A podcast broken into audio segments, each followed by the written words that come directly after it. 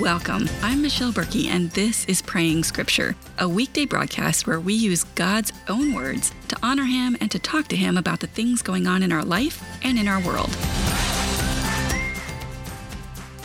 Join me as we dive into episode 19 and we pray our way through four different subjects. We'll do some worship, Psalm number 16, we'll hit a personal prayer, and then a prayer for our culture.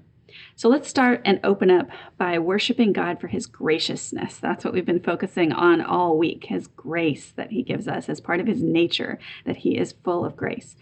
We are in Psalm 116.5 today and Exodus 34.6. Psalm 116.5 says, Gracious is the Lord and righteous. Our God is merciful. Exodus 34 6 is the story of God passing by Moses. It says, The Lord passed before him and proclaimed, The Lord, the Lord, a God merciful and gracious, slow to anger, and abounding in steadfast love and faithfulness. Lord, I need some extra help today, an extra measure of your spirit controlling my, my words and my thoughts and my heart. I know that no tech issues, no no being late, no feeling hurried changes the fact that you can do whatever you want with this broadcast. So I ask you to get it to the people who need to hear it. Get it to the people who you want to pray with us, whose words and hearts need to be joined to us in prayer today. Get it to people who you want to encourage with the prayers. Get it to people who you want it to be heard by. Just do whatever you want with it, Lord. And I'm going to be fine with that. That's totally fine. Whatever you have planned for today's broadcast, that's exactly what I want. However it goes, however it feels, whatever it is, is up to you. Lord, you are gracious, righteous, and merciful, the psalm says, and I honor you for that today. When you went in front of Moses the things that you told him, like if I was going to introduce myself, what you told him included the fact that you are merciful and gracious and slow to anger and abounding in steadfast love and faithfulness. You introduce yourself as gracious, as one who is full of grace, and tell us that you are merciful so that grace will be applied to us you tell us that you are slow to anger and abounding in love and faithfulness. And I'm so grateful that that is who you are today. In Jesus' name, amen. We're going to be in Psalm 16 today. And this begins like a lament, but continues like a psalm of confidence. So it starts out with this, with a problem, but continues like a psalm of confidence. And most laments have a, have a bit of confidence at the end. This one has a bit more. This was written by David. So the title is Confidence in the Lord, a Michtam of David. It says, Protect me, God, for I take refuge in you. I said to the Lord, You are my Lord, and I have nothing good besides you. As for the holy people who are in the land, they are the noble ones. All my delight is in them. The sorrows of those who take another God for themselves will multiply, and I will not pour out their drink offerings of blood, and I will not speak their names with my lips. Lord, you promise to protect us. You protected David, and we claim that for ourselves as well. We choose to take refuge in you when all else is falling apart and when it all else is perfectly going well. Our refuge is you. We take our refuge in you. We say to you that you are my Lord. I have nothing good beside you. And our human nature kind of riles up at that because we want to feel like we do good, have good, are good, but we have nothing good besides you.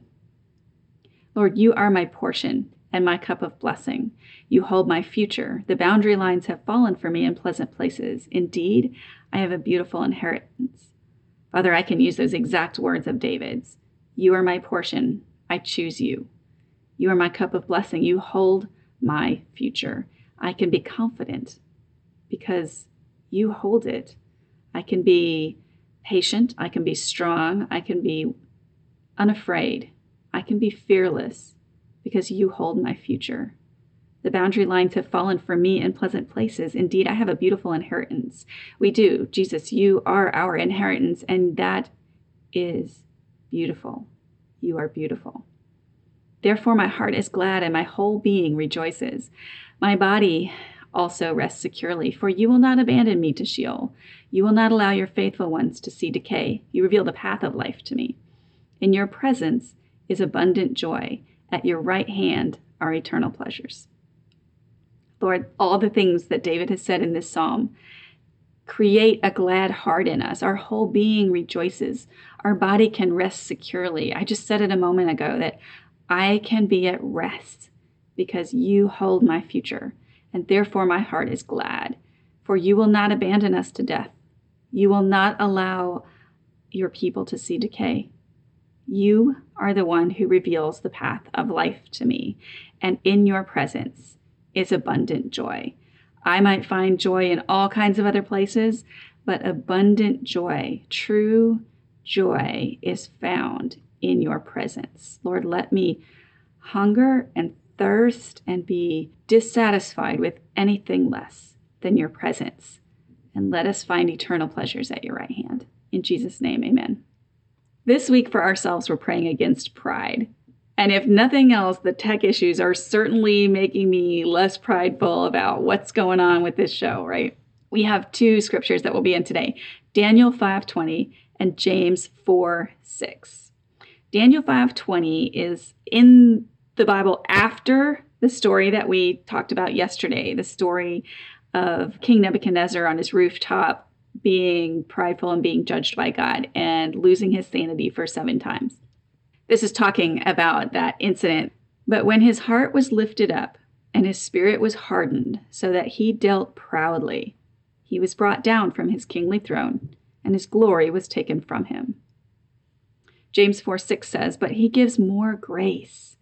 Therefore it says, God opposes the proud, but gives grace to the humble. So let's pray. Father, you have the power to humble any of us. And if we are hardened in our pride, you will do that. And I don't want that to happen. I think I prayed that yesterday that I want to learn the easy way, and maybe that's looking for the easy way out, but I don't want to waste time. I don't want to waste my time with you having to discipline me. So root out the, the, the hardness of heart, the pride in my life right now, so that I don't have to waste time in discipline. Lord, I, I don't want to go that route. I want to be on your path. You show us the path of righteousness. Let me walk in it. You give grace, more grace. You oppose the proud, but give grace to the humble. Lord, let my heart be one of humbleness, humility. Let me walk my steps, my path, my life in humility and not in pride. I do not want you to oppose me. I do not want to be in a position of opposition to you. Instead, I want to be in a submitted, humble heart. In Jesus' name, amen. Last step, y'all. We're praying for our culture right now. And we've been praying for wisdom this week in the whole culture, but especially in the arena of racial restoration. So this scripture is Matthew 7 24. And it says, Everyone then who hears these words of mine and does them will be like a wise man who built his house on the rock. So let's pray that in this situation. Lord, we want to be people who hear and then build on the foundation of Jesus. That is where a wise man builds. We want to build on a foundation of Christ, on a foundation of Scripture, on a foundation of your character and our relationship with you. The wise man builds his house on the rock of Jesus. Lord, let that be where our foundation lies in all of our conversations or thoughts or interactions or decisions or discussions about race on the rock of Jesus. Like that whole what would Jesus do? We might want to open our mouths and say that to ourselves. What would Jesus do in this situation? Because he went out of his way to stop and talk to a woman at a well who was hated by his people. And even if her race or ethnicity or culture hadn't made her hated, she had been married five times. She was on her sixth, seventh man. She's sixth, sixth man. She was on her sixth man. Jesus was number seven. She was on her sixth man, and in the eyes of a devout Jew, a rabbi, that would have been enough. But he stopped And He gave her words, He told her things that were precious beyond belief. Lord, let us build our hearts, our lives on that rock when it comes to dealing with the issue of race. That we go out of our way in our lives to lift up the oppressed. We go out of our way in our lives to speak truth, to speak love. Lord, I don't know what this means for our culture. I don't know. I don't know the answers of what policy should be like or what what needs to be torn apart and rebuilt or what needs to be fixed or what needs I, I don't know. I am sure that you do. I'm sure that you know the steps that we as a as a nation should take. I'm sure that you know the steps that we as individuals who are praying this should take. And I ask that you would communicate that with us for each one of us as we are out in the world, walking around, talking, dealing with people and situations. I pray that you would guide us. Pray that you would put a fence around us, that we would be walking in the way of Jesus, and that we would not step onto the path of our own understanding and our own response, but that we would always be looking to you first, always be looking to build that foundation from Jesus. In his name we pray. Amen. My heart is that as we pray these scriptures together, that we all grow in our prayer lives, but that we also that God will use this time to direct your heart as he uses it to direct my heart. I know that he will answer these prayers in a mighty way. But most of all, my prayer is that you will fall deeper in love with the God who gives us these words that we speak each day. In Jesus' name, amen.